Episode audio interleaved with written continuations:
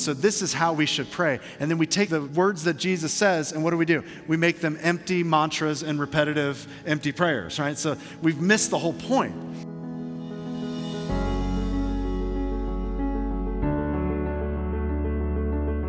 You're listening to a special message preached at Shoreline Church.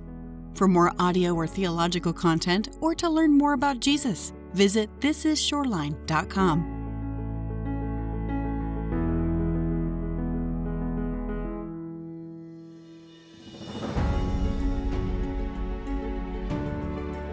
just went up to shake somebody's hand and I realized my hands are freezing. so I said, sorry about that, cold hands. So let's do this for a minute, warm up our hands. Yeah, we have one Sunday or two a year that it's a little bit chillier uh, in the gym, and this is one of those Sundays. But so squeeze in. Let's do the holy huddle here. No. Um, welcome this morning. If you need a Bible, raise your hand. We're going to um, be in Matthew chapter 6 today. So please turn in your Bibles to Matthew chapter 6 or the Bible app. Uh, and we will be um, doing a special message today. So, Happy New Year. It's the first Sunday of the year, the first Sunday of the decade. And it's hard to believe it. We're now in the 20s, the 2020s. Crazy. And as we begin a new year and a new decade, um, there's a lot of people emphasizing their goals and their ambitions and their um, desires for the year and for the next decade. And some people have said, you know, I've resolved to lose weight this year and I want to make wiser decisions with my health. And that's a good thing. It's a great goal. I'm on that path probably. Still going to have some donuts here and there this year. Um, there are some who are looking at their finances and they want to pivot a bit and say, you know, we want to we want to spend less, we want to save more, we want to think ahead, and that's a great plan. I think we should all think that way. Um, this may be the time of year where a lot of us are evaluating our habits and kind of thinking through uh, the decisions we're making and, and maybe stop practicing things that are unhealthy or unhelpful and really start taking stock of what our life's purpose really is. It's a good time to do that the beginning of each year. But as a church family and as a community of Christ followers collectively together that we call Shoreline Church, I wonder what would be the best way to kick off a new year in the next 10 years? I was considering what today's sermon would be about. And I really think the most important thing that we can focus on as a church to begin this year is prayer. The idea of prayer, learning why we pray, what we should pray, and how we should pray, and then actually taking time together before communion and praying together as a church. So if you're that introvert who does not like to pray with people, um, just let you know that's coming. So just prepare your, yourself a little bit. Uh, and so um, I, I, just really think it's important that we take some time and seek the Lord together. One person said it well, and I want to put this quote on the screen. They said, When we rely upon organization, we get what organization can do. When we rely upon education, we get what education can do. When we rely upon eloquence, well, we get what eloquence can do, and so on. But then he says, Nor am I disposed to undervalue any of these things in their proper place. But when we rely upon prayer, we get what God can do. And that's my desire for us as a fellowship. What does God want to do in and through your life, in and through my life, through our collective lives, and our unified community here at Shoreline in the coming days? What does God want to do? Well, then we can't wax eloquent. We can't just give business principles and strategies. We have to look to the Word of God and we have to look to the God of the Word and trust that in prayer, God's going to do what He's going to do. And we're going to seek not our will in heaven, but His will on earth. And so, my prayer is that, that God's going to work not divorced from our cooperation or our submission to Him. Does that make sense? I'm praying that we will be unified and joined in, in what God is wanting to do. So today, we're going to study a passage of Scripture in Matthew chapter 6. So look at Matthew chapter 6.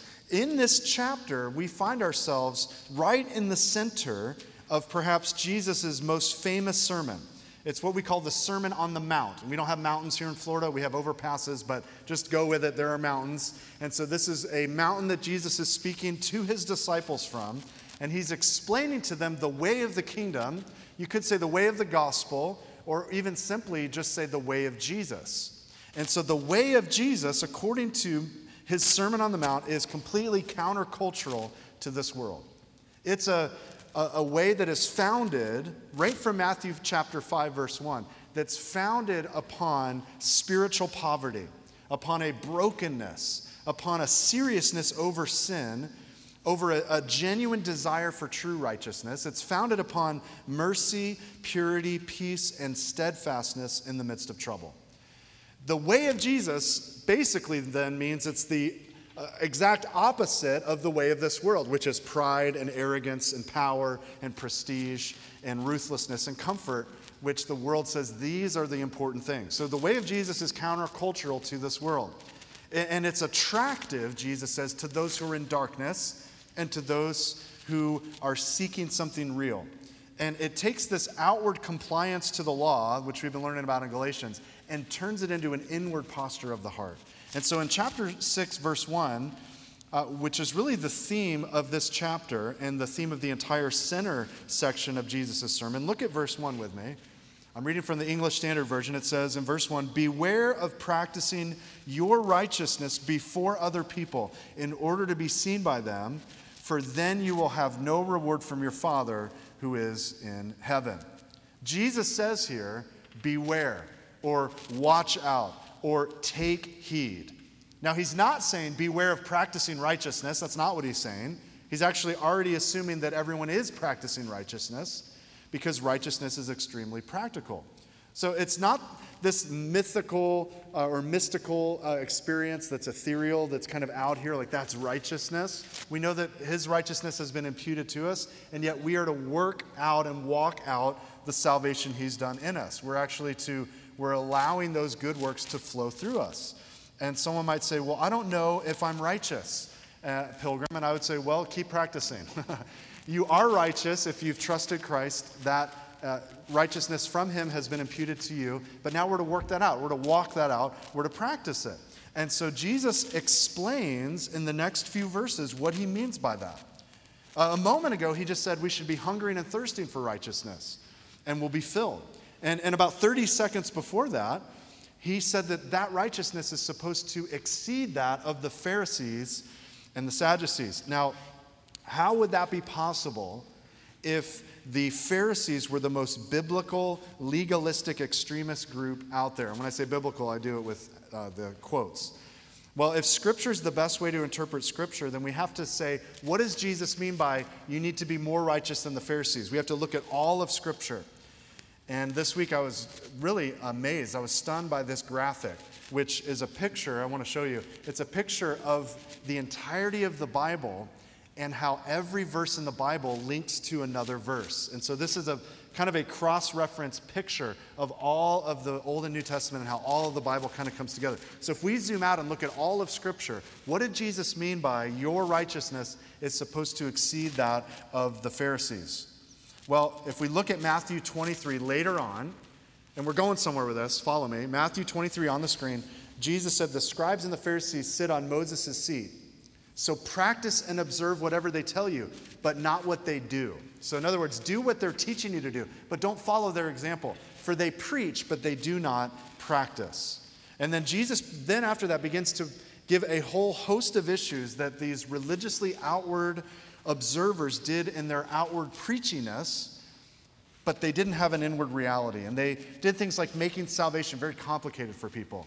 They uh, didn't make good disciples. They had legalism but not love. And so Jesus gives them seven woes. He says, Woe to you, Pharisees. And I'd rather hear well done than woe. And so Jesus essentially says, These men are keeping the outward signs, but there's nothing real inwardly. They're telling you what to do, but they're not actually practicing it.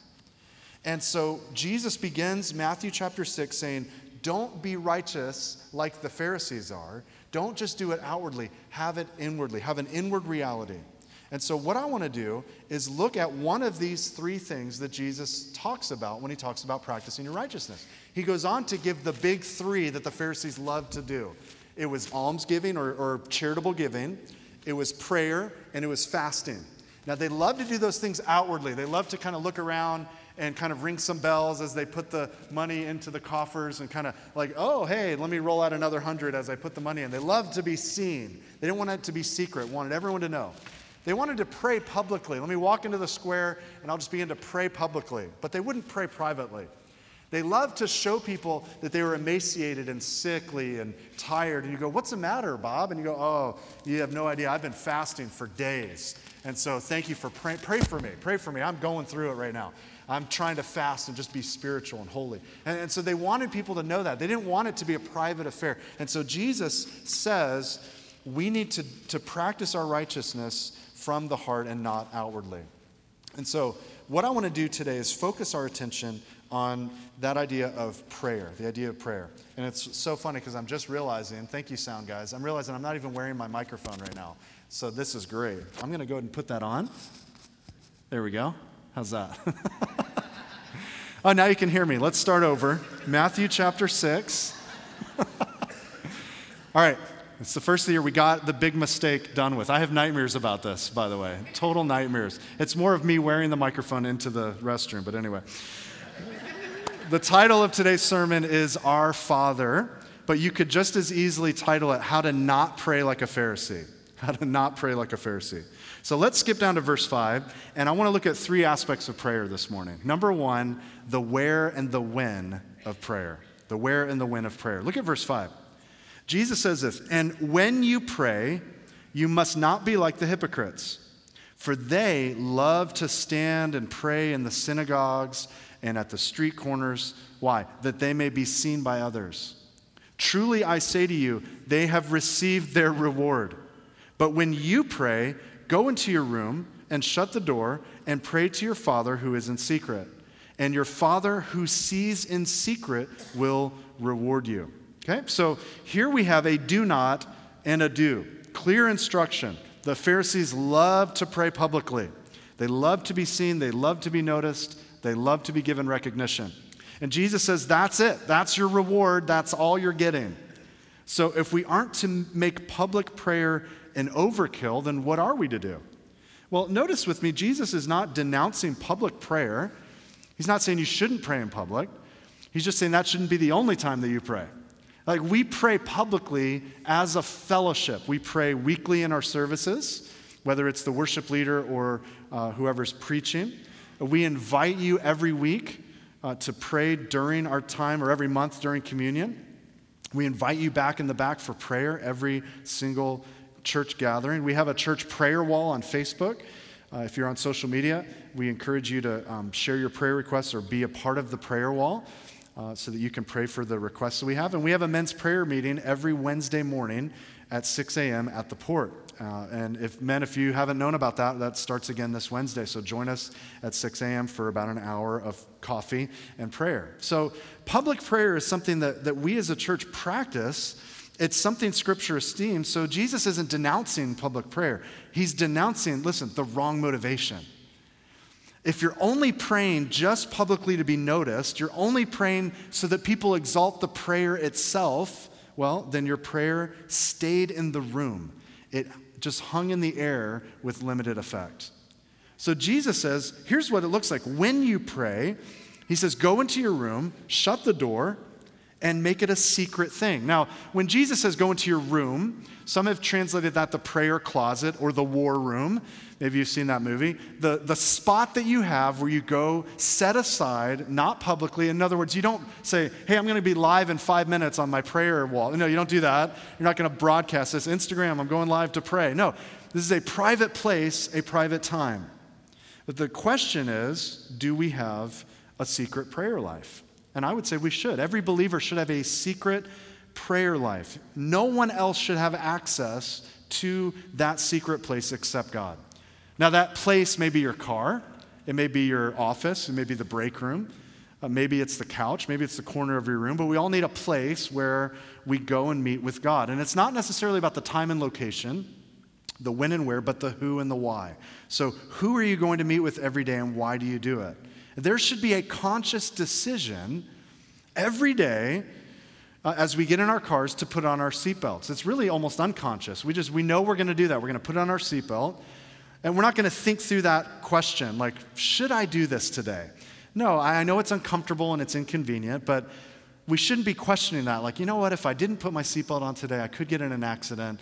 But what are the chances of me getting in an accident? I'm just going to leave it off today. No, we should unconsciously or just, just very clearly, um, reflexively put it on and not make the wrong decision. And this is how we should begin each day in prayer. It, it shouldn't be, you know, should I spend a little time hearing God's voice in His Word and then letting God hear my voice in prayer? Uh, this is kind of inconvenient. This is uncomfortable, but uh, you know, I know it's helpful. Maybe I'll just skip today, but there's always next day. And you know, God knows my heart, and, and I know John 3:16, so I'll just quote that, and that's good enough. And, and we miss out on something important. We should just reflexively start every day with prayer and Bible study and not make the wrong decision. I like what Martin Luther said to his barber. His barber on one occasion said, Hey, Dr. Luther, how do you pray? And here's, here's his response. He said, It is a good thing to let prayer be the first business in the morning and the last in the evening. Guard yourself against such false and deceitful thoughts that keep whispering, Wait a while. In an hour or so, I will pray. I must finish this or that. Thinking such things, we get away from prayer into other things that will hold us and involve us till the prayer of the day comes to naught. Can you relate to that? The, just the needs of the day get going and it's just it gets neglected. We set it aside. We don't pray. Now let me just be real here. There's not a single person in this room today i venture to say that kind of says ah yeah my prayer life's good. Like i'm good. I, I actually pray enough pastor. So if you need an example just call me forward. I'll come forward this morning and, and share my prayer life. No none of us are there. We can all admit today we're not praying enough. Can you admit that this morning? Can you just say out loud yes i'm not praying enough. Let me hear it. Yeah, all right, cool. Just need to see you're awake. So, in my life, let me just share my prayer life for a little bit, okay? I'm not going to be a Pharisee and like give all of the details, but let me just share a bit, okay? I, in my life, I have a spot. It's a chair I call the man chair. It's a man chair. It's pretty manly, so it's an appropriate title. Now, at my house, my man chair is in my living room, and every morning it's my desire uh, to go out to that man chair before anything happens, before I get on the phone, before I start kind of checking the bank accounts and ch- checking social media, I want to get to that chair and I want to open my Bible, and I have a little kind of Bible reading plan that I go through so that I'm reading chapters in the Old and the New. Uh, then I have New Morning Mercies from Paul Tripp, available now at the Resource Center. Um, have that as a great devotional. I try to read Spurgeon's morning. I never get to his evening, and so I'd have no idea what he says in the evening, but I always try to get to the morning. I'm a, I'm a morning person, not a night owl. Uh, and so then I'll spend time, um, maybe on the Bible app on my phone, maybe not, and I try to pray. And when I pray every morning, I pray for two things Father, fill me with your Holy Spirit, fill me with wisdom. Those are the two things I need. I need to be empowered by the Holy Spirit today, and I need the wisdom of God by His Word to be able to lead His people. And so I pray for that. I pray for my wife, Jen. I pray for my son, Aiden, my daughter, London. And I pray for people in our fellowship who are sick, who are suffering. Sometimes people are brought to mind. I do have an app, which is an amazing app called Echo. Uh, it's a free app, Echo, E C H O. It's a green arrow. And this is an app that can remind you to pray. And so I have as many people as I can think or who've asked for prayer. I put them in the app, and it reminds me in that moment to pray. So, have you ever been in that situation where someone comes up and says, Hey, hey, can you be praying for me? And you're like, Yeah, yeah, I'll be praying for you. you know what comes next, right? You forget. You forget to pray for them. And then they see you next Sunday and they go, Oh, thank you so much for praying for me. And you're like, Yeah, uh, my pleasure. You know, and you're starting to turn beet red, and you're like, I didn't pray for them at all. And so then quickly you're like, Lord, you're outside of time, so you know that I should have prayed for them earlier, so I'm praying for them now. And then you go, Yeah, no problem. Uh, you're welcome. Glad I prayed for you. Uh, that happens. And so I try to use this little app to remember to pray. Uh, sometimes I pray on my commute. And so that means I'm putting on worship music and I'm trying to tune my heart to the grace of God. I'm thanking God for his mercies. And then I get cut off by someone in traffic. And so my prayer changes a bit, right? Begin to pray for that guy and say that kind of prayer. Um, then I get to my office the, at the port and I have what I call my business chair. And what is that? That's where I do business with God. So it's outside of my desk. If you ever come in and I'm sitting in this chair, that's where I'm doing business with God. And before I leave the day, at the end of the day, I try to go back to that chair and take my to do list, pray through it, thank God for what He did today, and say, Lord, I'm going to leave a lot of this heaviness here. And I'm going to go home and I'm going to be a good father and a good husband. And so then I drive back home, usually listen to a podcast, but when I get home, I pull in the driveway and I put it in park. And that's a different prayer. that's a prayer of, Lord, I don't know what I'm about to walk into today. Uh, uh, this could be sheer pandemonium. This could be on the verge of the apocalypse. I'm not sure what I'm about to walk into, but Lord, help my heart to be right. Help me to love my wife. Help me to serve my family and not bring the demands of ministry and the, the headaches that are going on into my home. Help me to have the right spirit and the right heart. And then I walk in, and you know, some days I'm praying a little bit longer in my car than others, but um, ultimately that's how I pray. And then in the evening, before bed, uh, Jen and I usually try to pray, and there's a time of confession. Lord, I did sin in traffic today. Lord, Lord, forgive me. And I reflect on the day and I try to keep short accounts with God. That's just my prayer life. And there's often spontaneous prayer, and, and there's times where people are going through needs, and so we stop what we're doing, time out. We got to pray right now for people. But prayer should be a habitual part of our lives, like brushing our teeth, like clicking the seatbelt. It's just part of what we do. It's a, it's a time that we spend with God. We got to make the time.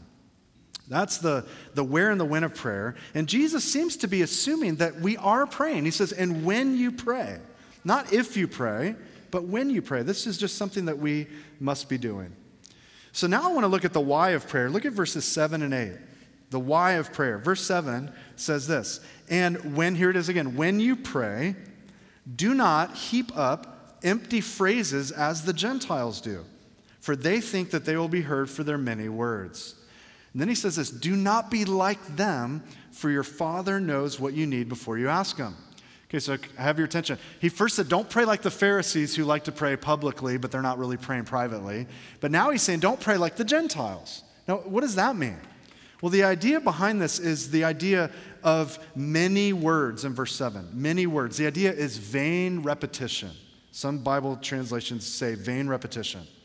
The Gentiles thought that to their gods, the louder they were, or the more they repeated a phrase like a mantra, the more their false God would listen to them. So we actually have a precedent in Scripture. In Acts 19, you can look at it later, there's a crowd that began to shout, Great is Artemis of the Ephesians. And they did that for two straight hours. They're just singing out this prayer Great is Artemis of the Ephesians, two hours. Uh, in 1 Kings 18, the prophets of Baal were crying out to their false god Baal for 12 hours. So, this is an entire day of the same prayer over and over and over. In fact, some Jewish rabbis taught that whoever prays the longest in a prayer meeting is the one who's truly heard by God. But notice that Jesus calls this heaping up empty phrases. In other words, this is so encouraging to me. You and I, when we pray, we don't have to wax eloquent or long in our prayers for God to hear us. Isn't that kind of encouraging? You don't have to have the best eloquent prayer in the group for God to hear your prayers. In fact, Jesus told the story of a Pharisee and a tax collector, and the Pharisee began to pray this eloquent prayer. The tax collector didn't even look up, but he beat his chest, he looked down, and he just said, God, have mercy on me, I'm a sinner. And Jesus said that was the appropriate prayer. I like what John Bunyan said. He said, When thou prayest, Rather let thy heart be without words than thy words without heart. I love that. In fact, notice verse 8. Jesus seems to be implying that God our Father already knows what our prayer request is, even before we say it out loud. So, well, then why are we praying? If God already knows what we need, can't we just start the day like, hey, God, you know what I need, so I'm going to get to that Netflix show. Thank you so much. Praise you, Lord. Well, no. This means that prayer is this remarkable notion listen, that I can converse freely with God.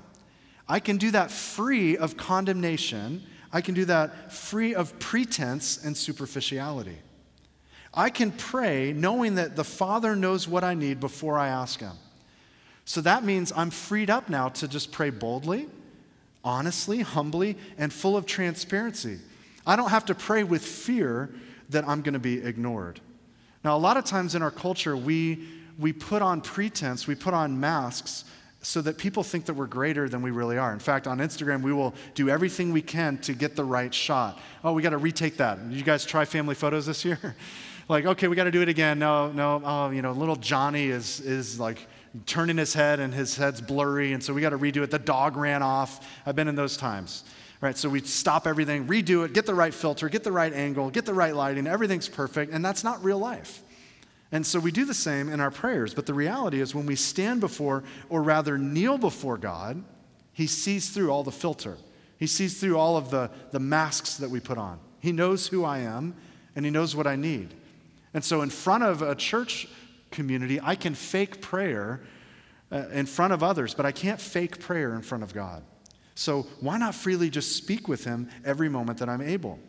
See, that's why Jesus said in verse 5 when you pray, you must not be like the hypocrites. Don't be like the hypocrites. The word for hypocrite is in the Greek very complicated. And what it means is one who answers in a play, in a monologue, or recites a poem or a part of the performance under a different character.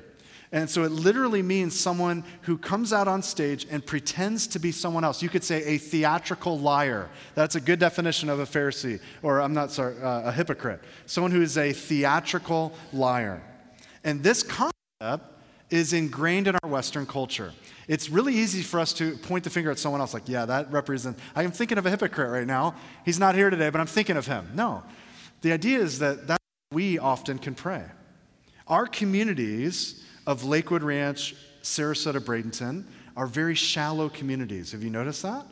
Have you noticed that the region that we're in has kind of a sense that people are into you, that they're with you, that they're kind of like friends with you, they're generally alongside you, but the reality is, as you begin to get a little bit deeper, you go, wait a minute, all of that kind of wealth and that attitude and that pomp is kind of superficial. There's nothing skin deep beyond that.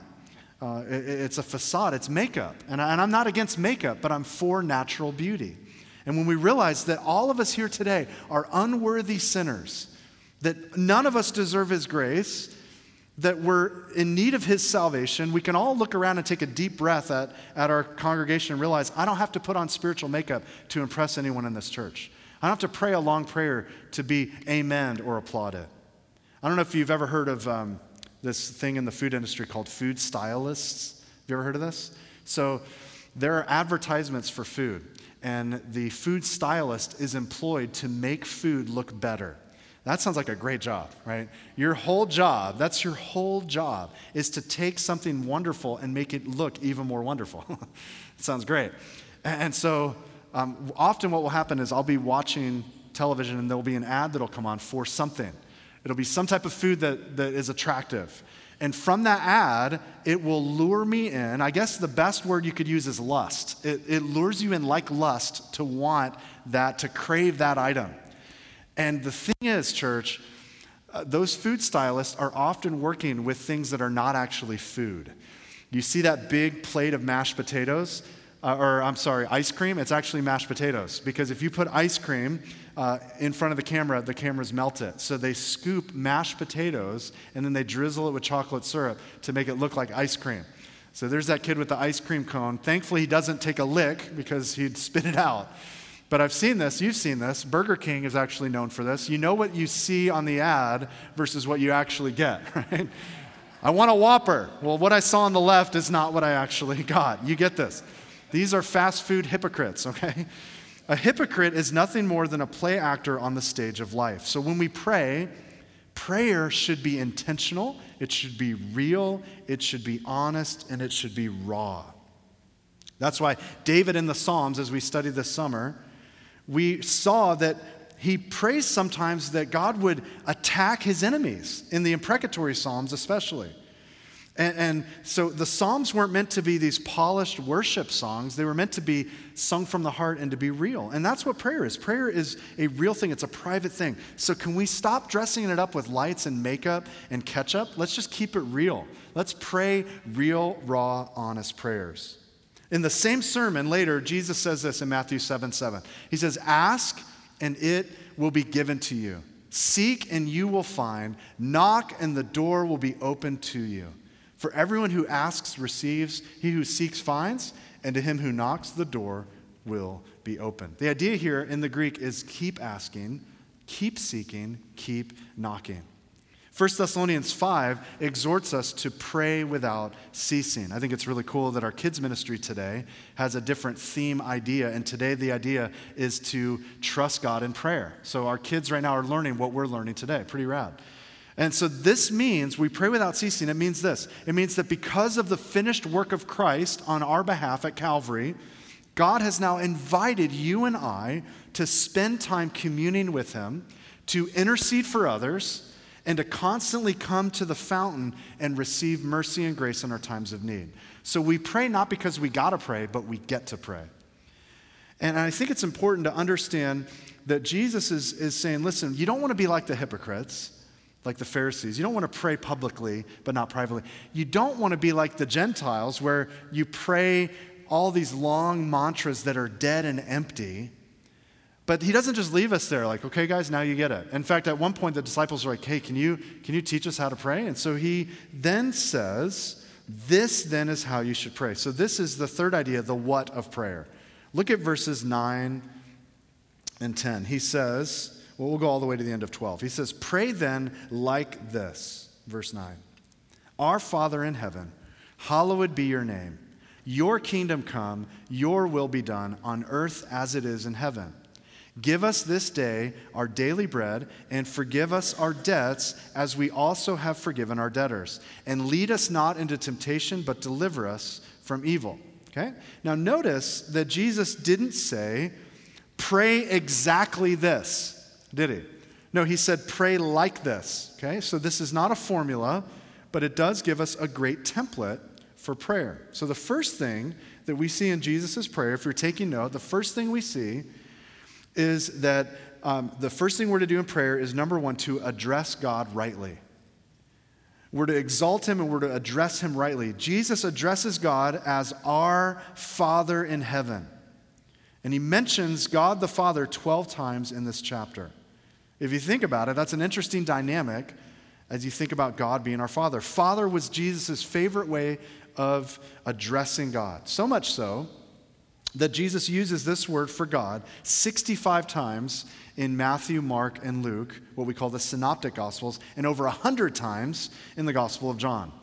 That's a huge jump over the 15 or so times that Father is mentioned in the Old Testament. And so Jesus uses the word for father, but the actual word in the Aramaic is the word Abba, okay, not the band. It's a word that you, we've said this recently, it's not, not a word that um, we understand in our culture. A similar word would be a word your little five year old girl would use when you come home. It's the word we might say daddy. But the word Abba actually would be used by older children and adults. So daddy doesn't even fit as well as father. It's an intimate term, though. It's an intimate term for a father. Um, this was a distinction that only Jesus could truly have a relationship with his heavenly Father that no one would dare to claim. And yet, in this chapter, as Jesus teaches us how to pray, he says, We should, as Christ's followers, address his heavenly Father as our heavenly Father. This is amazing. One of my friends, Justin Holcomb, says this. He says, This is because through faith, in the death and resurrection of Jesus on our behalf, we are adopted by God into his family. God becomes our loving Father because we are united with Jesus Christ and receive the same family privileges and blessings that Jesus has as the faithful Son. Because of our adoption into the family of God, we now have complete access to our Father. We have been adopted into his family. That's how we're able to pray. If you're not regenerated by faith, you're still dead in your transgressions and sins, your prayer will not necessarily reach the heavens. You're not praying our Father because you've not yet been grafted into his family. But yet, when you're grafted in, when you're a part of the family, we have the same rights and privileges as the natural born children get to experience. So that means prayer means we don't have to pretend. We don't have to look impressive to the other orphans. We can say together, He's our Father. And that means I'm a part of a community of adoptees. And we collectively, as image bearers, can seek our Heavenly Father not to pray for our will to be done, but for His will to be done on earth. One man used to say this, and I, am going to start saying this. He said, You know, I need to talk to my Father about this. And, and I love that. I need, to, I need to spend some time and talk to Father about this. So we start in prayer, Jesus says, by addressing God rightly. Secondly, though, if you're taking note, secondly, we petition God humbly. What does that mean? Well, if you notice, Jesus says, Your kingdom come, your will be done on earth as it is in heaven. Give us this day our daily bread and forgive us our debts. So this means that we ask for his kingdom to come, we ask for his will to be done. That means that now I've got a kind of a, a, align my heart and my life to his will. Have you prayed for that lately? Have you prayed, Lord, I don't know if my will is, is in step with your will. Your will is to reach this community, your will is to do good, your, your will is uh, for redemption. I haven't been seeking your will, I've been seeking my will. And so my prayers have been flat. They've been kind of shallow and self centered. Lord, I want to pray for your will to be done. I want to line up my will with your will. Uh, so we start with that. We start, all prayer starts with who God is, not what we need. Does that make sense? We start with Him and then we get to our needs like our daily bread. Now, I love that Jesus said, Give us this day our daily bread. He didn't say, Give us this day our daily Ferrari, or I guess in his day, our daily chariot. He didn't pray that. He said, Give us this day our daily bread. So we're affirming, I'm going to look to the Lord to meet my most basic of needs. I'm going to trust Him and submit to Him.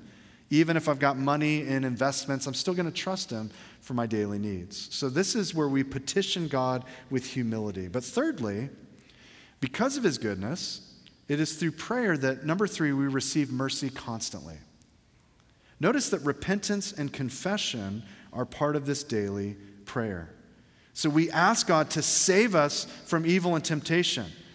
And then we ask God to give us mercy and to forgive us as we forgive others. Now, it's hard to pray that prayer when we have bitterness towards others.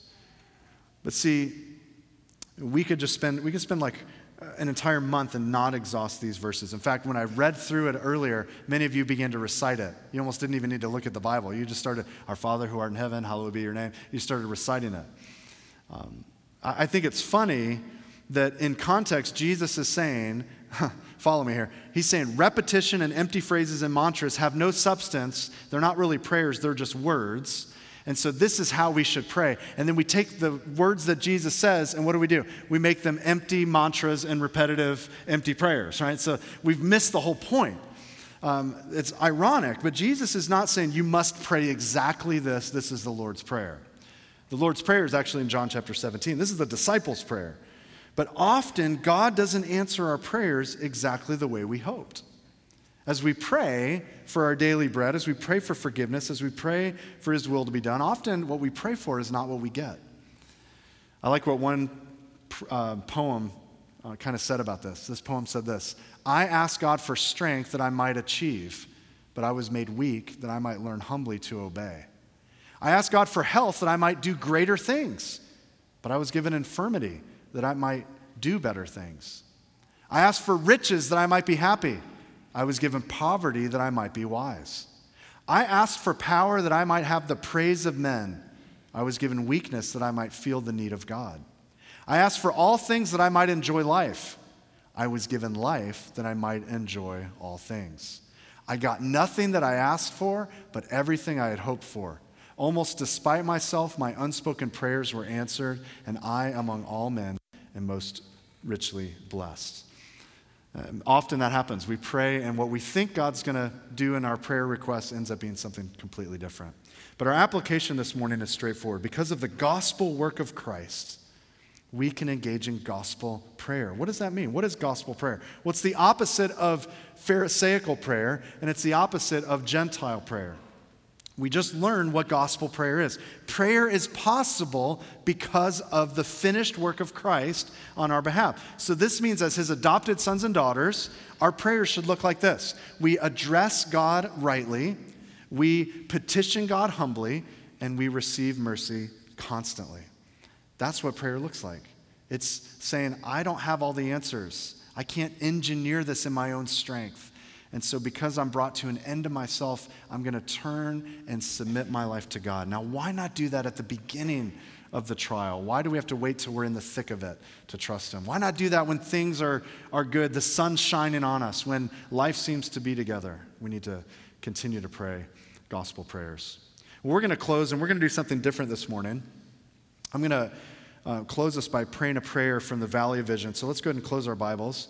And what I want to do after I pray this prayer is I want us to get in small groups, five or six um, people. And what we're going to do is, um, after I say amen, we're going to kind of shuffle into some groups and we're going to put some prayer requests on the screen. And we're just going to ask two or maybe three people in your groups to pray. You don't have to pray long. We just talked about that. You don't have to pray eloquent. Just pray. Just talk to your Heavenly Father. And um, just keep it simple. And we're going to pray for our church. We're going to pray for our community. We're going to pray for those who are in poverty among us. We're going to pray for our leadership here and for the leadership of the governmental le- uh, levels. We're going to pray for the persecuted church. We're going to pray for gospel witness to the ends of the earth. We have two missionaries we're supporting. One is Joseph in Sarasota with recovery, the other is Megan in Southeast Asia. Uh, and we're going to pray for the future of Shoreline Church. And our prayer this year is that we'll find a facility to move into. And so we're going to be praying for those things. We're going to start the year off in prayer. And after we're done praying, we're going to sing a song. We're going to stay in those groups. And during the song, we're going to hand out the communion elements.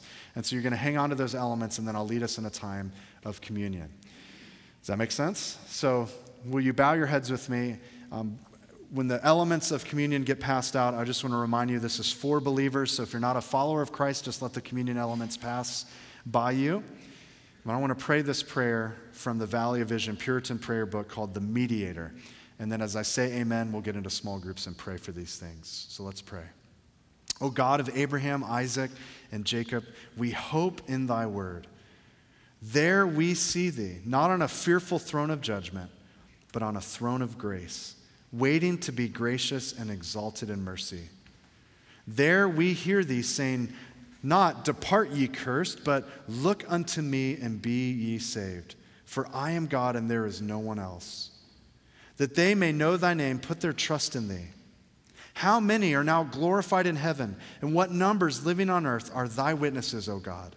exemplifying in their recovery from the ruins of the fall the freeness, riches, and efficacy of thy grace. All that were ever saved were saved by thee, and will through eternity exclaim, Not unto us, not unto us, but unto thy name give glory for thy mercy and truth's sake. Thou hast chosen to transact all thy concerns with us through a mediator in whom all fullness dwells, and who is exalted to be Prince and Savior. To Jesus we look, on him we depend, through him we are justified. May we derive relief from his sufferings without ceasing to abhor sin or to long after holiness. May we feel the double efficacy of his blood, tranquilizing and cleansing our consciences. May we delight in his service as well as in his sacrifice. May we be constrained by Christ's love to live not to ourselves, but to Him, to cherish a grateful and cheerful disposition, not murmuring and repining if our wishes are not indulged, or because some trials are blended with our enjoyments, but being sensible of our trial and impressed with the number and the greatness of Thy benefits, may we today bless and praise Thee and at all times. Lord, that's our prayer this morning that at all times, through the good, through the bad, through the times you say yes, the times you say no, the times you say wait, Lord, that we would give you all praise and glory as our Heavenly Father. We would trust you to do that good work in and through our lives. We love you. We commit this time of prayer to you as we, as a fellowship, intercede for one another and for our community and for our future so that the glory of God and the goodness of God may be extended to the ends of the earth. We love you, and we pray now that you would bless this time of prayer as we gather together corporately to seek you. In Jesus' name, amen.